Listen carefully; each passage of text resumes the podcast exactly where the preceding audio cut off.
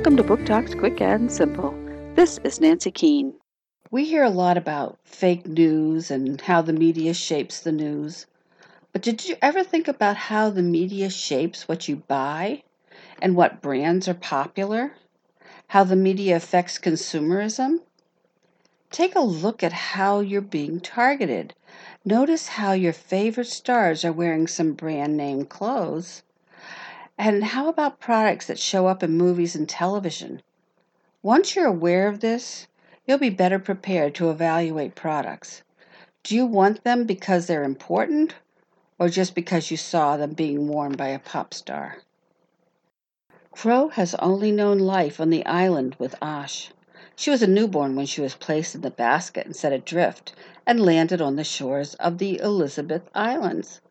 Osh found her and has raised her as his own. It has just been the two of them, and Maggie, a neighbor who's helped. People believe Crow came from Peniscus Island, a leper colony. No one wants Crow around. They are afraid that she is also a leper, even though it has been years and she's shown, shown no signs of the illness. The leper colony was moved years ago, and now the island has been opened to the public. A conservation scientist is scheduled to move to the island to keep track of the wildlife. But something is strange about him. He seems to be spending more time digging holes than counting birds. This leads to a mystery that involves Crow and her origins. Come along with her as she searches for her roots.